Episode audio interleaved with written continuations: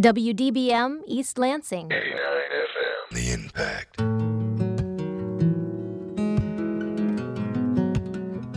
You're listening to Impact Exposure. Exposure gives a voice to our community and provides a forum for discussing the relevant issues of today. Broadcasting from the campus of Michigan State University, this is Impact Exposure.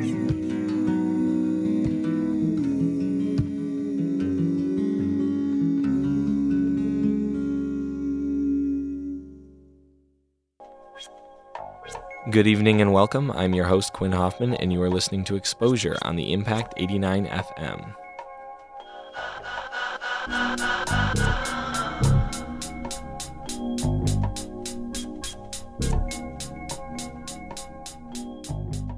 Tonight, we talk with the president of Detroit Bikes and find out how a business starts in a city like Detroit. Then we hear from the organizers of a protest to stop George Will from speaking at commencement this winter. To wrap up the show, I sit down with organizers of V Day Lansing. But first, I sit down with the founders of a charity project called Classroom for Benson. You are listening to Exposure on the Impact 89 FM.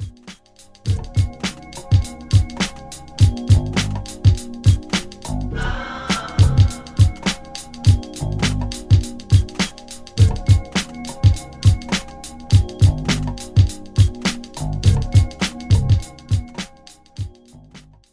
Right now, we're sitting down with Kirk Mason, and we have Sarah Scott on the phone to talk about a project that they've started called uh, Classroom for Benson. Is that Mhm. right? Right. Um, so, how about you tell us a little bit about this, guys? So um, this project originated um, last May. I went on a study abroad through MSU to Uganda, um, which uh, introduced me to uh, Benson Bamatura. Um, we heard of his passing in last January, I think, and uh, kind of wanted to write his, his memory and honor uh, how amazing of a person he was. Um, and so we talked with colleagues uh, in Uganda just to see how, how we could uh, you know, give back to his community and show his family how much he's he's impacted the world. And it was uh, suggested that we support his children's education because that meant a lot to him. Um, so the idea to build a classroom to sponsor his kids' education started. And then after that, uh, the project kind of went to another level when we started to work with more like conservation oriented organizations through Michigan State and then also over in Uganda. We kind of developed the idea to make this children's show uh, called Ugandan Explorers, where we could uh, take like big, big, big topics like water systems and food sustainability and things like that, and make it into something that children could understand, so we could, you know, uh, like bring learning to on a global scale rather than just in the in our classroom in Uganda. So a bunch of projects have kind of started from uh, this one, the, the original project, which was to build the classroom for Benson. All right, and so this uh this classroom that you're building, it's kind of like a virtual thing now. Um, you got a website. Uh, it's it's bigger than a classroom, right? Well, the classroom, uh, there's actually going to be a physical classroom. Like we are going over there to oversee the construction of like an actual physical classroom. But uh, we do have a website, and um, we'll be doing a lot of online, like educational things for for kids anywhere. Um, and so who was who was Benson? Um, I, I know you mentioned that he passed away um not too long ago, but you know what what did he do? Why why is this uh in his memory? Uh, so Benson was uh, a local bird guide from Uganda and also an avid conservationist of that area. Um, we worked with him a couple of days while we were uh, in Kibale National Park, and uh, you know he traveled around with us and and led tours and kind of taught us about the different bird species. Um, and he, he's a huge name in Uganda, so um, I know that he has identified over 750 bird, species of bird and also added a lot to scientific database of information on the uh, the Shelley's crimson wing, which is a pretty rare finch species over there. Um, he so he he's added a lot to behavioral information and also distribution, um, and then you know also a conservationist too. So fighting to conserve the uh, wetland region and also uh, a lot of just the the Ugandan rainforest as well. He was also just a, a great friend to a lot of people. Like he had a he had a a, a large group of students from Michigan State who had met him from the study abroad that Sarah went on. uh, who were in support of this idea of like build, building this classroom in his honor because he he had such a, a, a wide you know large amount of friends all over the world. All right, and then the goal with this classroom, um, obviously, you guys were talking about uh, like sustainability and and things like that. Um, is it's trying to educate um, uh, children in, in Mhm. Uganda of these kinds of greater issues, or or is it something else? What what's the what's the goal? Well, Sarah and Um, I are starting uh, and kind of um, leading a concert like an after school conservation group in Uganda that will kind of go over some of these topics. But we're also, um, like we said before, like those Ugandan Explorer videos that that extends uh, beyond just our classroom. We'll be talking about topics like that with everybody. Like I know Sarah and I have contacted our elementary schools, and I and I have friends in Peace Corps working in Tanzania who want to be a part of it too. So just anywhere that there are kids who want to learn, they can learn from us. Sarah, were you saying something? Uh, uh, just that, um, essentially. And uh, we, we, we're making partnerships with uh, schools back here just so uh, if, if they have questions about that of the world, they just you know, back to classrooms here to our classroom and you to, uh, to open a bug and, um, you know, be another tool for education uh, regardless of the area. You guys are who who's all contributing to this? I mean, obviously you two. Um, who else is involved? Uh, uh, so essentially, it's um, it started out.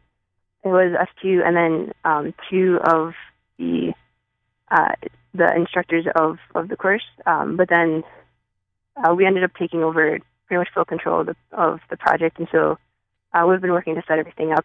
Um, as far as like funding goes, it's mostly friends and family at the moment uh, who's been supportive of us and our project.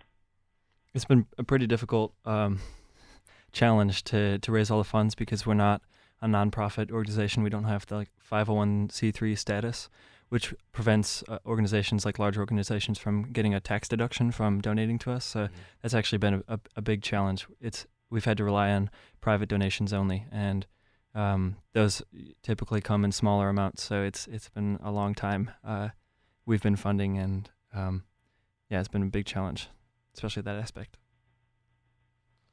All right. Um, could you guys tell me a little bit more about uh, about these these videos that you're talking about?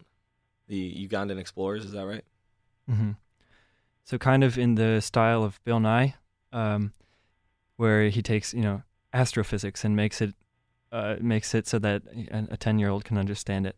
We want to do the same thing, but just for uh, in the area that we are. So we're next to the Kibale National Forest, which is uh, really diverse uh, for like ra- rainforest um, right on the equator, and uh, there's a lot to be learned in there. So we, we're hoping to take some some of the things that are that are in there, and then also uh, I'm also working with the Michigan State University Center for Regional Food Systems to produce a documentary on food food systems and like local food systems. So um, there's just a lot of different topics we want to cover and make it so that little, uh, kids can learn about it.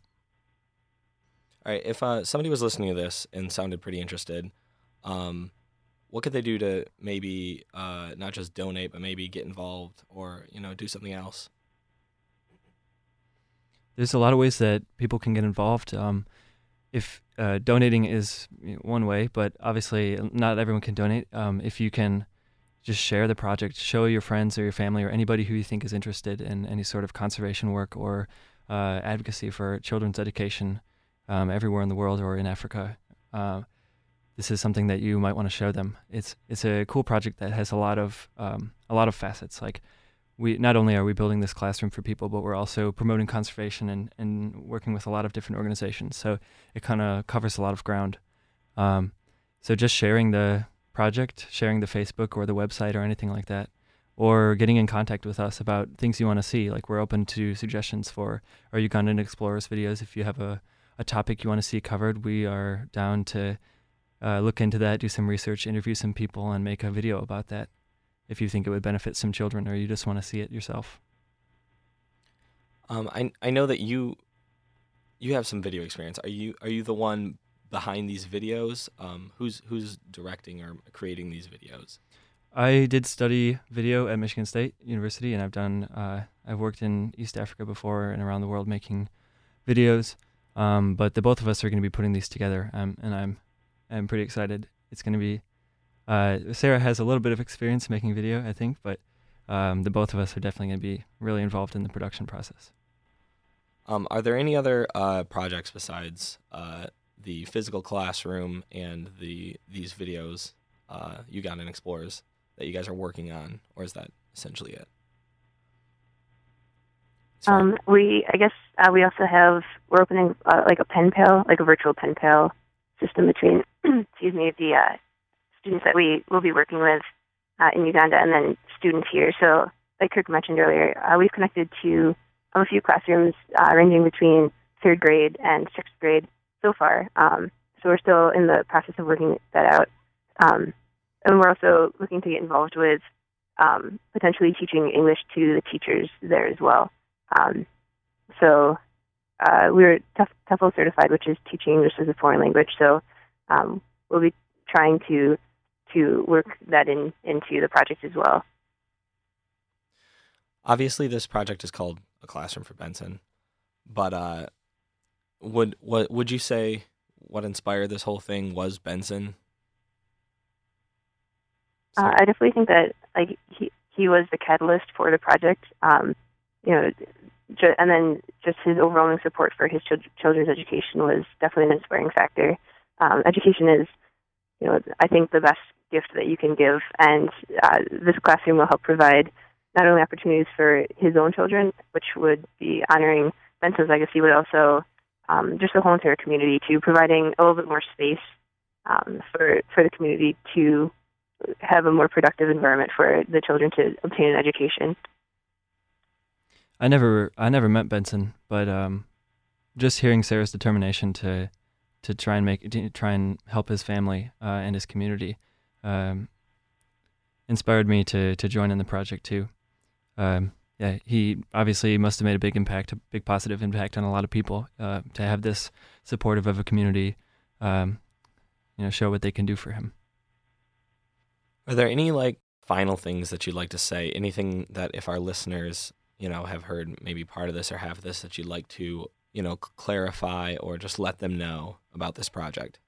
Just uh, stay tuned. There's a lot of really, really awesome environmental educational material that is going to be coming out of this project on a lot of different in a lot of different ways, and I, I hope that people are uh, are willing to to follow our adventure when we go there and learn with us. If any listeners out there are interested, uh, the website is classroomforbenson.com. Uh, you can donate there or just learn more about the project. Thanks so much for coming in, guys. Thank you. Thank you.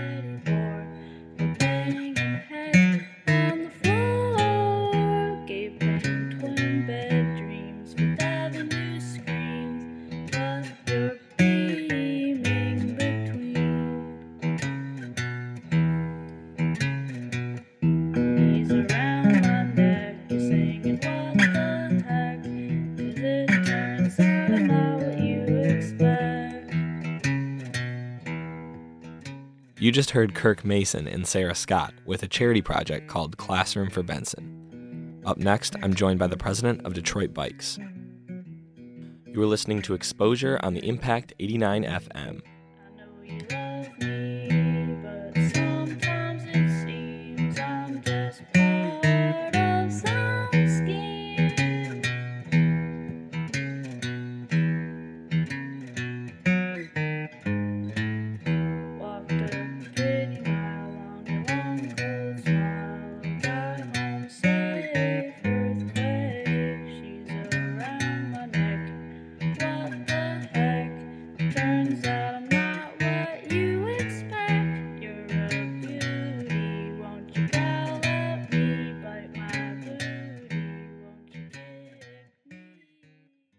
I'm sitting down here with Zach Pashak, uh, the president of Detroit Bikes, a bike company located in Detroit. Zach, welcome to the show.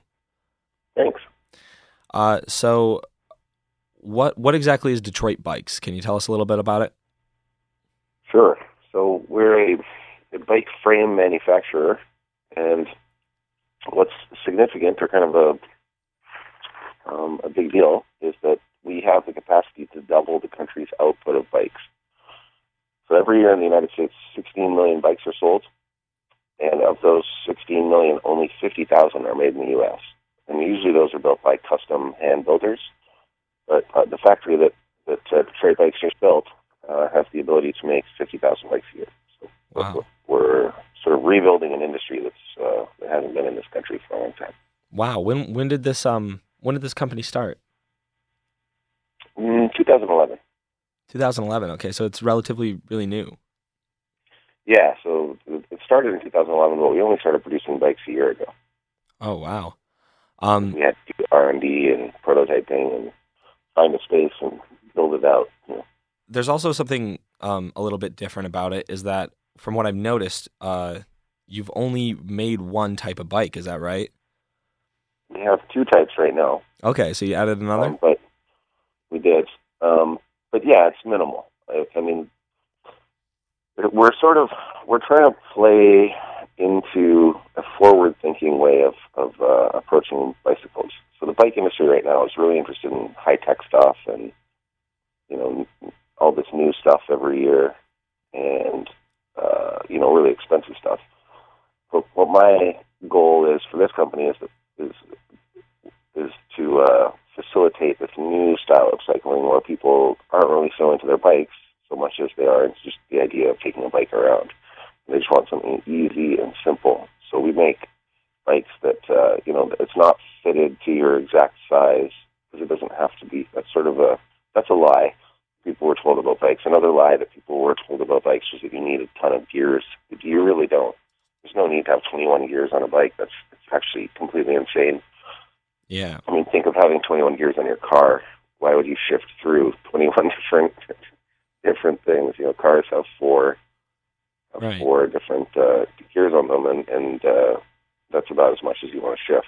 It it seems like maybe uh maybe this is a misconception, but that the more gears you have, maybe the faster that you can go. Is there any truth to that?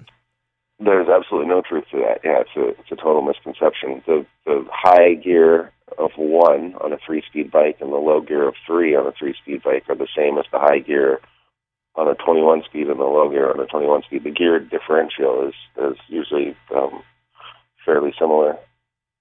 It's it's just an issue of how many times you want to switch between getting from the high to the low. So, yeah, there. I mean, another misconception people have about bikes is that they need to be super lightweight. You know, there's there's no there's no reason for you to need a carbon fiber bike. And and and these are things. I mean, when you're riding a bike around town, you don't need these super extreme um, features on your bike. But a lot of people think that when they get into um, when they get into it, they go to a bike store and someone, you know, turns their nose up at them and convinces them that they need these these certain fancy features. So what we're trying to do with the bike that we build is, is is sort of open the door to new cyclists by making it as easy as possible and, and really making a bike that's all you really actually need for you know for basic daily use. Um, hearing hearing this story about how you make one or two types of, of bikes, but you kind of mass produce them, you make a lot of them. It reminds me of, um, you know, the early automobile industry. Uh, maybe what is it, the Model T, I believe that was just mass produced, and there was a benefit to it, right? That you could get it for cheaper. Mhm. Is that the same kind of uh, mentality that you're taking there? The that if you mass Yeah. produce it, then you can get it to the the, the uh, public cheaper. For sure. So that a lot of bike stores would say that uh, you know they wish they could sell American-made bikes, but they just can't because they're too expensive. So the goal was to show that that wasn't the case, and the way that we can get our costs low is by making um, a high volume of bikes. So it's still it's still higher. You know, the cost on the bike is higher than what you'd see at you know Costco or Walmart we're we're make we're trying to make a quality bike, a bike that you're going to actually want to ride, and that's going to last you for a long time. But um, within that next tier of bikes, you know, we're on the more affordable side, and and, and that's absolutely uh, in line with that idea of, of mass production. Another thing is these aren't just American bikes, right? These are they- your factory's located in Detroit, right? Mhm. Okay, so um, well, well, one talking about the early automotive industry. Obviously, Detroit has a a lot of uh, history there. Is that is is there any reason to Detroit that you uh, is there is the reason one of the reasons that you may have chosen Detroit as a city is because of their automotive history? Yeah, absolutely. And um, you know, this bike is made by a car people. It's a it's a car person's bike, uh, which maybe sounds like a contradiction, but it doesn't have to be. Um, right now, there in the sort of politics of cycling, there can be sort of a confrontational attitude between cars and, and cyclists, and vice versa. But that's not. It doesn't need to be the way that it is. You know, bikes are something that are a complement to your other ways of getting around. And this bike is made by made by people who who learned their skills by making cars. And uh, you know, the, the reason we can get a factory is because we're in a town where there are factories, and you know, there's a, a welding supply shop down the street. There are people who uh, have supply chain management degrees who are looking for jobs.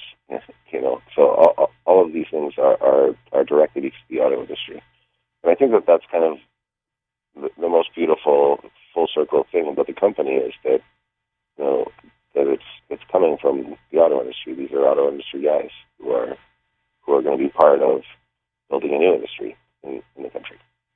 Um, I know you mentioned that the frame was mass produced in Detroit. Um, is the rest of the bike from Detroit? Um, what what what other parts of it are contributed to Detroit? So for the manufacturing part, it's the frame, but the frame is pretty complicated. There's a lot of different parts on the frame, and everything on the frame is made uh, by by us by hand in in the city. We also make the chain guards and the racks, uh, and over time we'll add more pieces to that. So we'll end up making the fenders and we'll make the handlebars. Um, but then the other, some of the other pieces are just pieces that uh, you know I would need to build another factory or two to to make. And some of them are very complicated, like the hub on the bike. It's an internal, internally geared hub, and I mean it's just a very high tech kind of thing, and it's it's not something we could do right now. So we buy those hubs, and we buy you know, things like the grips and the brakes um, from other factories.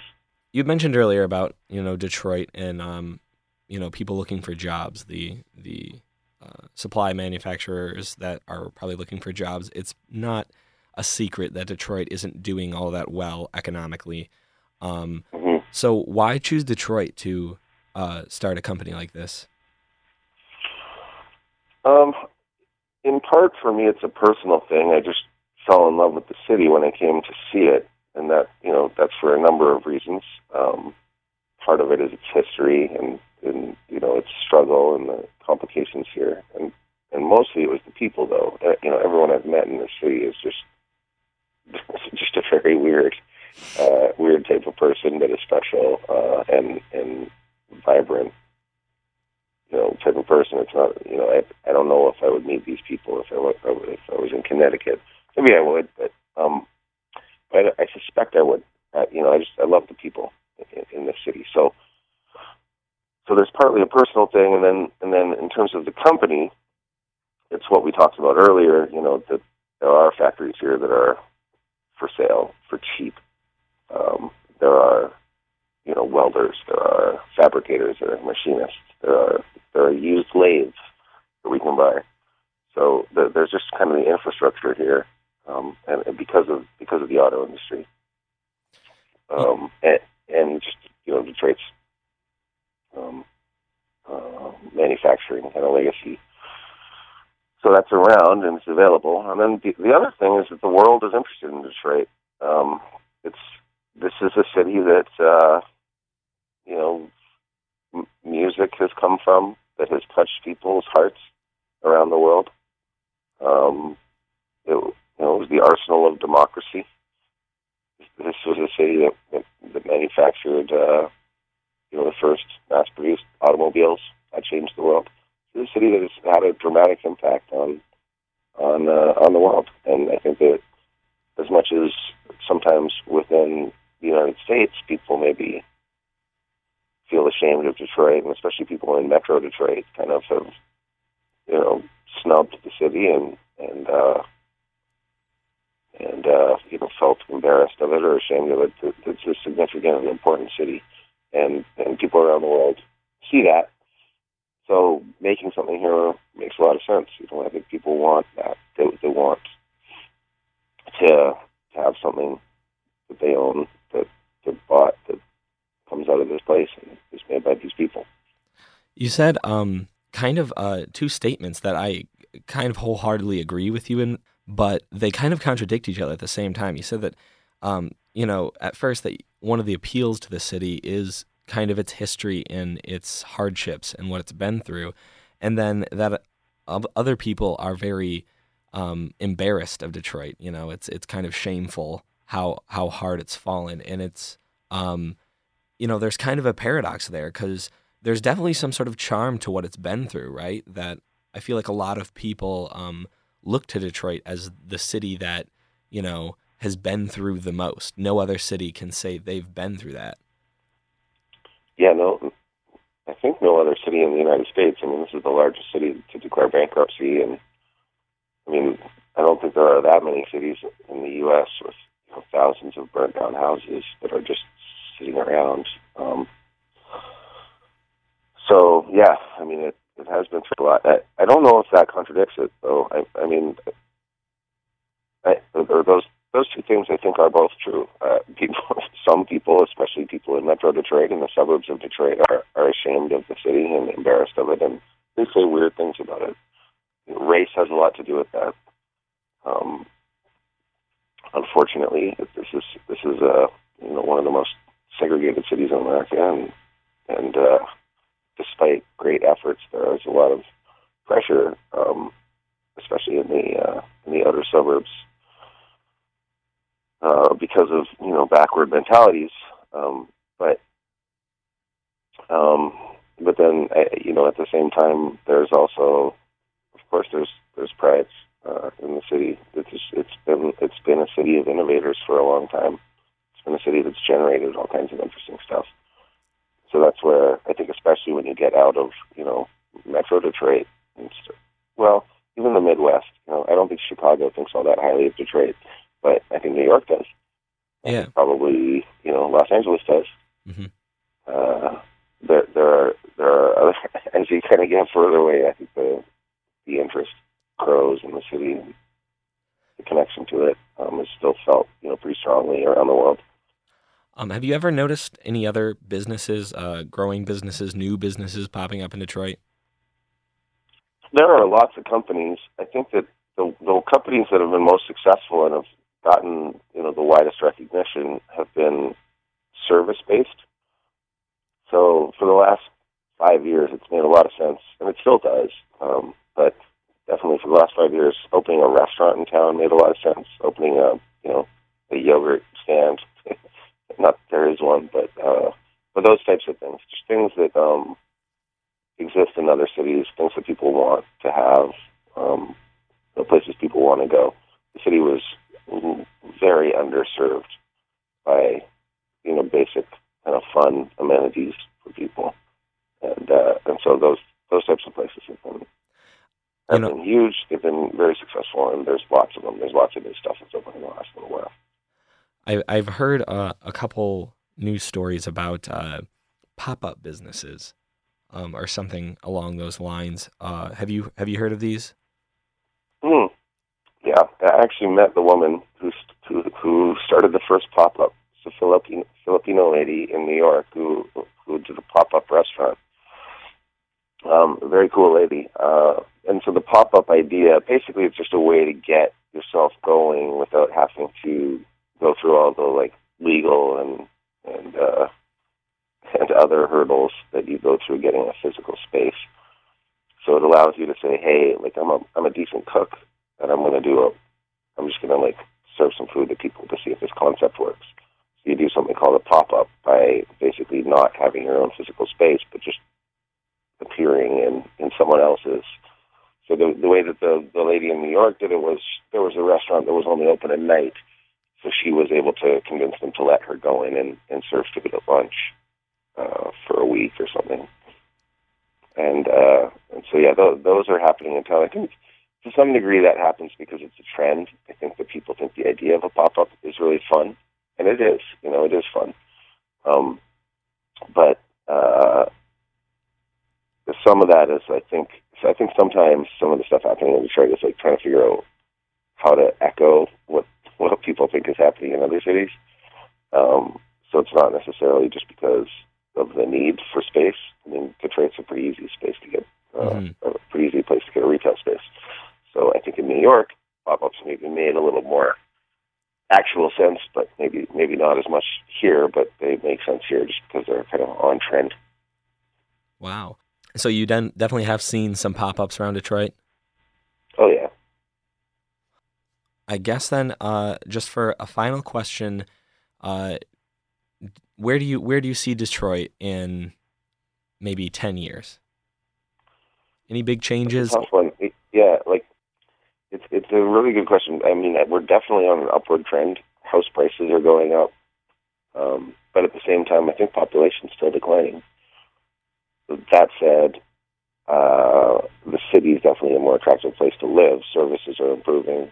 Uh, the debt issue has been dealt with, I think, in an amazing way for the multiple levels of government and you know people of different interests to get together and resolve our, our bankruptcy uh, was a massive story. I mean, it's it should be talked about on the nightly news, and and uh, you know hasn't been, but I think it was incredible what just happened here in the city. So it, you know it's moving up. That said, ten years goes by really fast. I mean, I maybe because I'm getting older, I I don't think ten years is enough time. You know, I think we need we need 75 years to see to see a real um, solid change in the city. So I think 10 years from now it'll it'll be better than it is now, but um, I don't know exactly what can get done really that fast. All right. Thanks so much for coming in. Hey, gladly.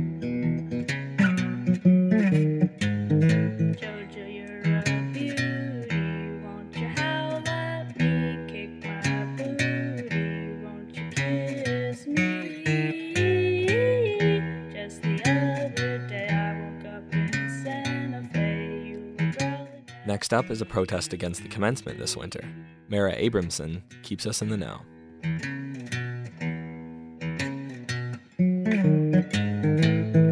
You're a knockout. My pink sweater, cause it brings out your lipstick better, and everybody sees. You are listening to Exposure on the Impact 89 FM. Right now, I'm joined with Mara Abramson, Yeah. and we're here to talk about uh, a protest uh, on campus. Can you tell us a, a little bit uh, base for it? Um, I can.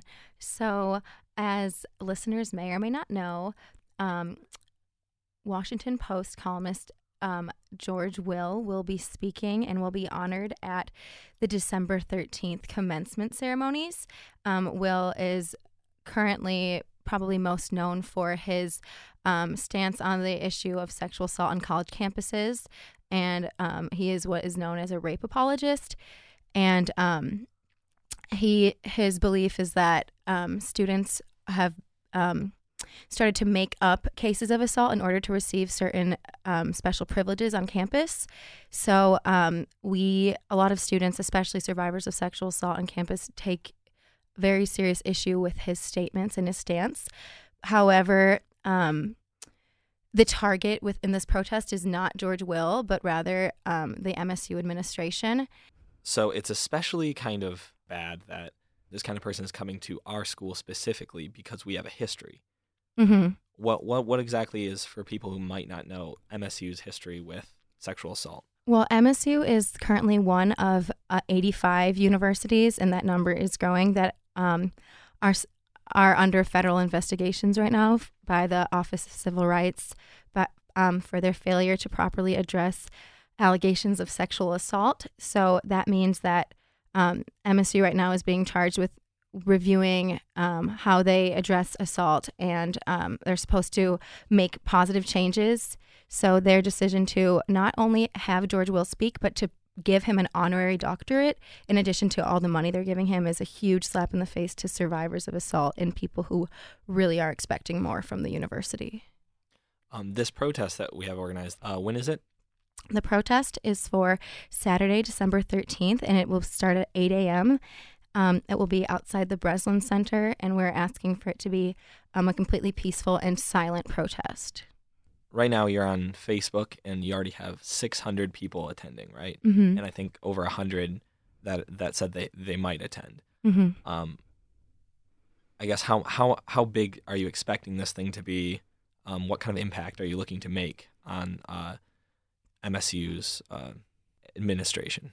I am hoping this will be a pretty huge event just based on um, the people who said on the internet that they're coming, in addition to the over 30,000 people who've already signed the petition that is put up about this um, subject. Um, it's clear that we have a lot of support, and it's not just local. There have been people posting on the Facebook page saying they can't physically be there but are interested in sharing survivor stories or um, in, in some way um, showing the administration that they don't believe that this is a good move for MSU. So um, I think we've reached a lot of people with that. And I think that the power of social media has been really helpful for us in that sense. And um, to answer, you had a question about what the goal is with. Mhm. Um, so I think all of us are just really fed up by the administration. And I think um, most survivors have their own personal story of how the administration wasn't supporting them. And it really took a, a move like this, just this huge blatant disrespect to give us all um, sort of the what we needed to um, come forward with our stories and start like mobilizing more. And I, I know for me, this is really personal um, because I've had a really traumatic year with the university and with um, being in a leadership position on their sexual assault task force. And I was then removed from it because um, of my, because I disclosed something in a meeting. And um, anyway, so I personally have a lot going on here. And um, I will just say that I've been getting like so much support from um, friends and family and strangers, and my photo and story has been is continuing to be sh- being shared all over the internet. And I think it's really important that people start to hear about what is going on behind closed doors. So tell us a little bit about this petition. This petition is on weareultraviolet.org. Okay, and what is what does the petition say? Do you, Um, the petition basically calls for um, people to sign their names to show that they do not agree with MSU's decision to host and honor George Will because of the um, traumatic and offensive statements he made towards um, col- college survivors of sexual assault. And um, urges for the university to drop him as a speaker. And um, student groups are currently working on procuring other speakers. We've spoken to several politicians in the area who have said that they would be interested in speaking. And um, yeah, we're interested in providing some alternatives to the university if they do um, comply with this petition and the thousands of emails and phone calls they will be receiving throughout the week. I did hear something about a uh, a sexual assault victim being honored at this commencement. Um, do you know anything about that?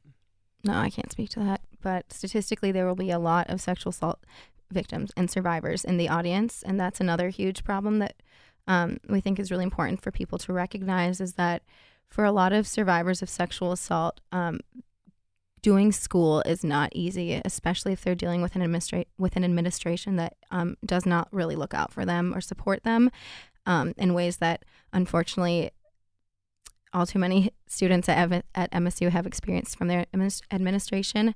And um, to graduate from college is a huge, huge um, accomplishment and is a day that should be celebrated. And for a lot of sexual assault survivors to be in the audience watching George Will speak to them is like the ultimate worst thing that could happen to them on that day. Um, you you mentioned that you have a a, a personal experience with uh, this thing, this kind of uh, sexual assault on campus. Can you tell us a little bit about that? Um, yeah. I was sexually assaulted this summer during my MSU study abroad experience. And um, I think that I was struggling a lot because um, you don't hear much about assault on, on study abroad. We hear a lot about ways to protect yourself on campus and resources we have here. But in terms of being on the other side of the world and going through this stuff, I was feeling really lost. And when I came back to MSU, um, I was notified that I'd been selected to be the student um, co chair for this task force that they'd implemented as a, result of the investigation that they're under.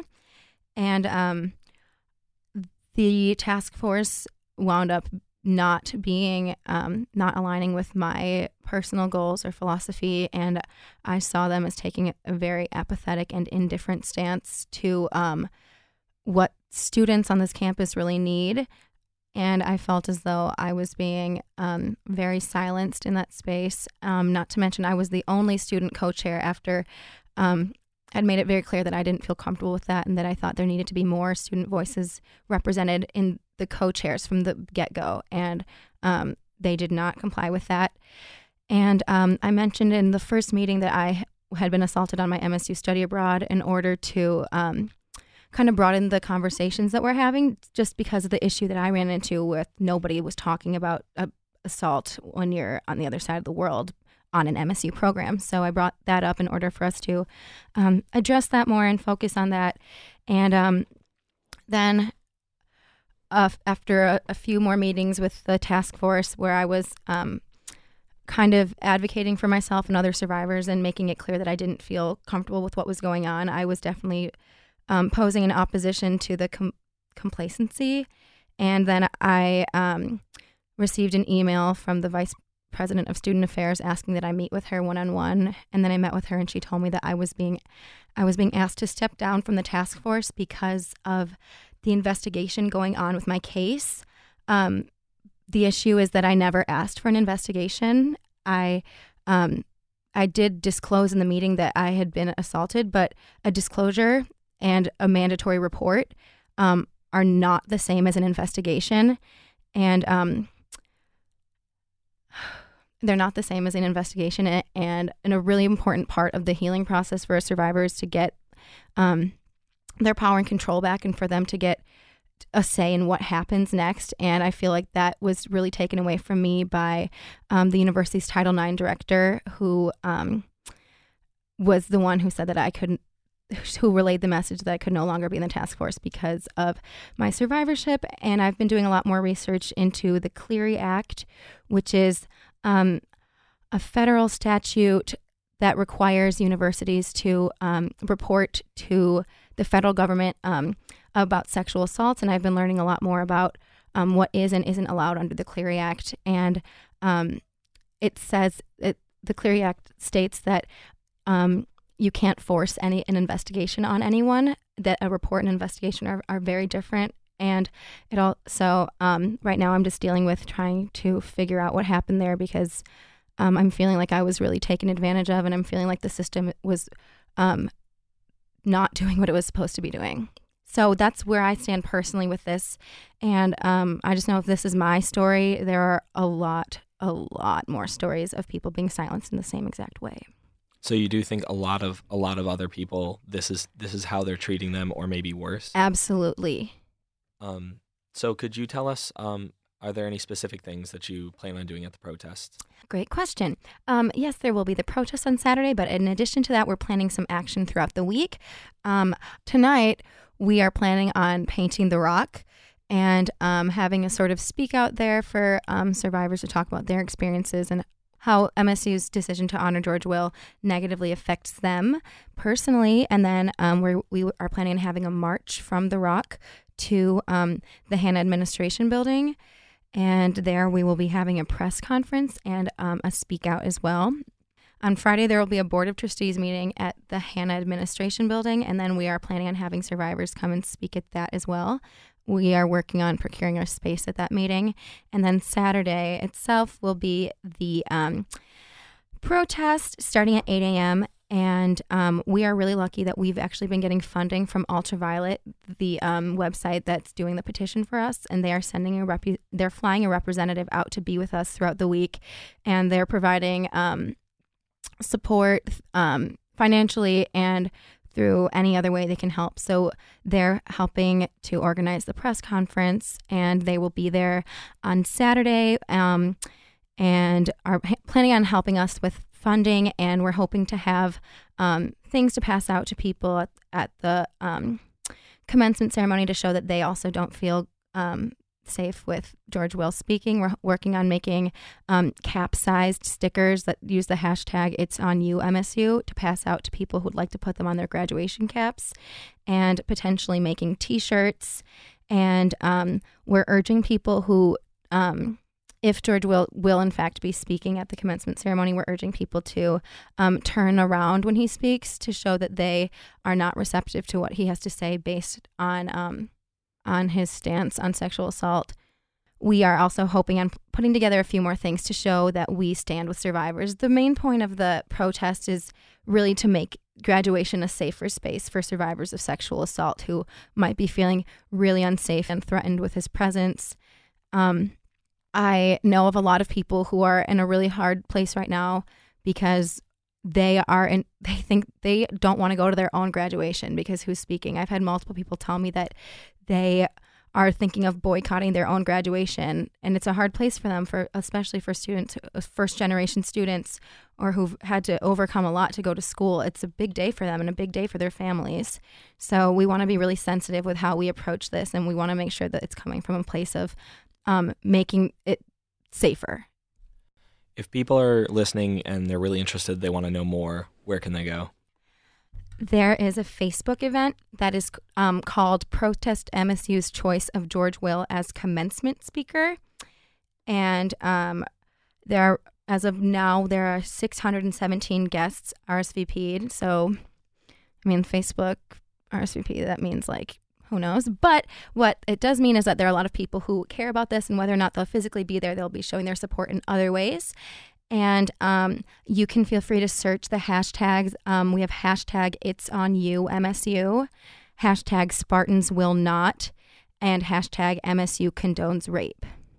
All right, thanks so much for coming in, Mara. Thank you for having me.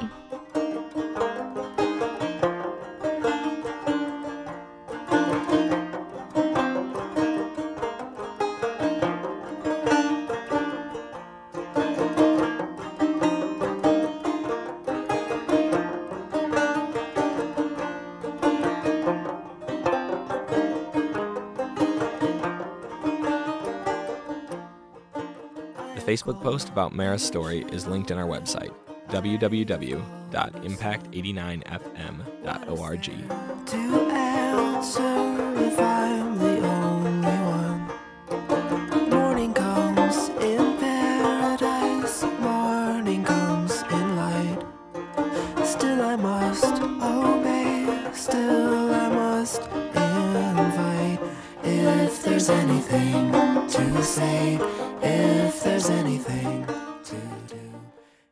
To up the show tonight, we talk with the founders of V Day Lansing. You are listening to Exposure on the Impact 89 FM. Right now, I'm joined by Marie Rose and B. Queener to talk about V Day Lansing. Welcome, guys. Thank you. Thanks. Um, so, what is V Day Lansing? So, V-Day Lansing is an organization that we started together last year. It's a part of the global V-Day movement to end violence against women and girls. Um, there is a V-Day here on campus as well, um, but basically the purposes of the purpose of it is to have a performance every year to uh, really create a conversation in the community community about violence against women. Okay, what what kind of performance we're talking here? Like, So it's a performance of different monologues of different women and men's stories um, pertaining to domestic and sexual violence. They're all uh, really different and come from a lot of different perspectives. Um, some of them are kind of lighter and, and more funny, and some of them are really serious. Um, so it kind of there's a large spectrum of the types of experiences people have on the issue. what were your roles behind this? So our roles were were the we were the co-directors. We are the co-directors. Um, but getting started last year was a lot more than that, since it had never really been done in Lansing. Um, we had to do a lot of things, from you know starting a bank account to really starting to advertise. So I would definitely call us organizers in the movement as well. So this one's a Lansing. You said there's one also on campus, right? Yep. Okay, so uh, how are these different? What what are they? Different times, different places? Yeah, so actually, that's how B and I got started in this movement. Uh, we were in the Vagina Monologues with V-Day MSU uh, for two years, and after that, we kept thinking to each other, how can we expand this movement um, and make it broader than you know attracting primarily students? because we know that domestic and sexual violence impacts more than students, it impacts men, women, and families. And that's when we came up with the idea uh, to start V Day Lansing. So um, the performance is pretty similar, but um, instead of the vagina monologues, we decided to do a performance called a memory, a monologue, a rant, and a prayer. We chose this one because it incorporates men as well in the script, and we really thought it was important for men to be a part of the conversation. I think we I think we've all heard of the vagina monologues before. What Mhm. what is this one? Um, this is basically just a collection of monologues written by other people, so not just Eve Ensler. That's the difference between the vagina monologues and this show. It's written by Maya Angelou, Howard Zinn, just a, a, a bunch of popular, famous authors coming together to make a book. Okay. So more voices can include more people. Exactly. So who who's going to be participating in this? Uh, we noticed. I, I noticed you said it's not. You're not aiming it towards just students this time. So who are you looking to reach? Everyone. but seriously, everyone. Like, we want older people, younger people. We don't age discriminate as long as you can handle the subjects in the piece, in the pieces. Um, but we just wanted to get this conversation going in Lansing to give our community a voice and to let people know that this is happening. Domestic violence happens to our neighbors in our community. And if we talk about it, we can do something about it. What are your greater goals with this? Um, we've kind of danced around it a little bit, but if you could put it into one one uh, sentence here or a few sentences, what are your greater goals? Our goals are really to get people talking about domestic and sexual violence um, and really also, you know, helping survivors and victims to find solidarity uh, within this movement. But really, it's more than that. It's also a fundraiser. So these are benefit performances, um, and 90% of what we raise will, will benefit a local um, resource here in Lansing. So the other 10% will go towards the Global V Day movement. But for example, last year, our beneficiary was EVE End Violent Encounters, which is a domestic violence shelter. So we were able to raise about $2,500 for them. This year, our beneficiary is CARE. Um, and B can tell you more about that. So really, it's it's also about supporting local resources that are so important to both men, women, and families uh, here in the Lansing community. Do you, do you want to tell us a little bit about care? Sure. So, CARE isn't a shelter, it's the Capital Area Response Effort, and they were started about 16 years ago by um, advocates, um, like prosecuting attorneys and police officers to help victims immediately after that gets post arrest. So, if there's a domestic violence situation and someone's arrested, care goes to be directly with the victim whereas if you go to a shelter you have to make that effort as a victim to like go look for help or go you know to the hospital which takes a lot of effort if you've just been abused. So care goes direct they're dispatched out by five different police um, departments. So it's uh, lansing meridian township lansing township city of east lansing and msu's campus. So they go out directly to be with the victim right after. Earlier in the show, uh, we did bring in somebody to talk about um, the commencement speech uh, that's happening. Have you guys heard of? Uh, Mhm. yeah, yeah, George Will. I'm just out of curiosity. Do you guys have any opinions on that? How are you? How are you guys feeling towards that? Yeah, I definitely support um, the protests that are happening against him speaking at the commencement. I think it's so hard when we have all these conversations happening and really starting and rising as far as um, you know addressing sexual assault and addressing issues with rape culture and it's really frustrating to see somebody come in who obviously has a certain stance on the issue and has um, made certain statements that can make survivors very uncomfortable. So, And so that's kind of the the same discussions you're trying to uh, create here with V Day Lansing, right? mhm. yeah just taking a stand against the violence. Is is there anything uh, else? Is there anything else you guys want to say uh, while you're on air here? Yeah, so we have a show that's coming up. The show will be on March 28th, but to have a show, we have to have people in it. So we're having auditions. Uh, we have a Facebook page. It's just V Day Lansing Presents a memory monologue, a rant, and a prayer. Or if you just go to facebook.com, Lansing V Day MMRP, you can find more information about it there. Can you tell us a little bit more about CARE? I guess. Yeah, so like I previously said, they're not a shelter, um, and how they were, how they came to be. Um, but the really important thing is when when you call them, they basically focus on like the three E's, which is empathy, education, and empowerment. So they empathize with empathy listening. And someone told me a quote earlier that I really liked about empathy, but it was just like um, empathy isn't seeing someone in a hole and feeling sorry for them. It's seeing someone in a hole and getting down there and helping them out, which I think is really great and a really great analogy for like what they do when you call and you can listen to them or they can listen to you and just I mean I feel like survivors or victims don't really have anyone in their circle or a lot of times don't have a lot of people in their circle who actually understand like what they went through. Or maybe they don't under- understand like what do- domestic violence is or they think it's only physical abuse but it can be a number of things from name calling jealousy stalking or control Mhm. so they just connect people with resources to better their life and better the community All right, and um, you said that V Day was about uh, raising awareness for uh, sexual assault and violence against women, right? Mhm. Um, what what what are the big the big problems that we're trying to tackle here with these, as far as violence against women and sexual assault goes? I think it's just not being talked about enough. Um, that's how I feel more coming from a personal stance. I remember joining the V Day movement when I was a freshman here, and uh, that's when I met B, and it was really the first experience of of coming out myself as a survivor of domestic violence. You know, it was nothing I'd ever really dug deep into, and then once it came to the time where you know everyone was sharing their stories of being abused and you know, I remember just reflecting and being like, that all happened to me. You know, there was this whole chapter of my life that was unfolding. And I think that's really what we're trying to get at through this movement, too, is really helping survivors and victims to know, helping them to know that they're not alone and creating, you know, a movement of support as well as a movement of advocacy, of trying to really, um, you know, raise awareness around it and raise money for the cause um, and bringing other people into it as well. You know, even people like my dad had never, I never thought that he would come to something like that. Now he comes every year, and it's just a really good way to um, get more people talking about it and thinking about it.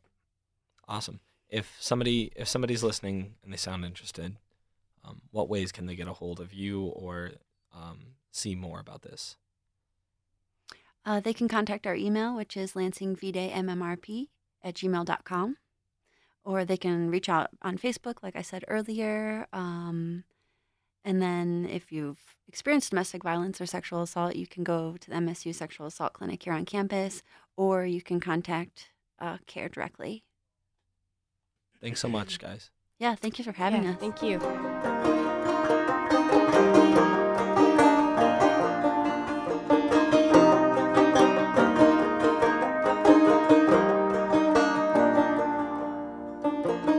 Dressed in embarrassment. I was dressed in wine. If you had a part of me, will you take your time? Even if I come back, even if I die, is there some idea to replace my life like That's it for tonight. Thanks for listening. You can find this episode as well as all other exposure episodes on our website, www.impact89fm.org. I'd like to thank our station manager, Gabriela Saldivia, and our general manager, Ed Glazer. A special thanks to our news director, Stephen Rich, who graduates this week.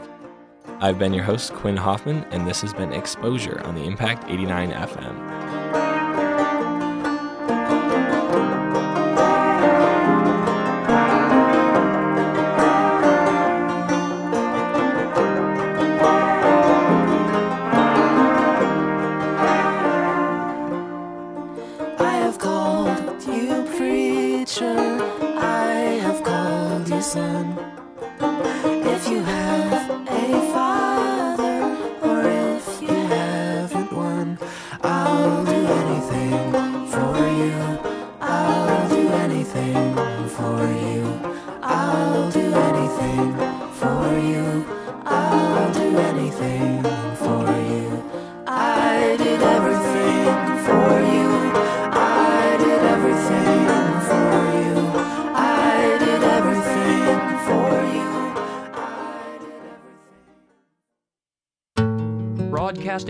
Campus of Michigan State University, you've been listening to Impact Exposure.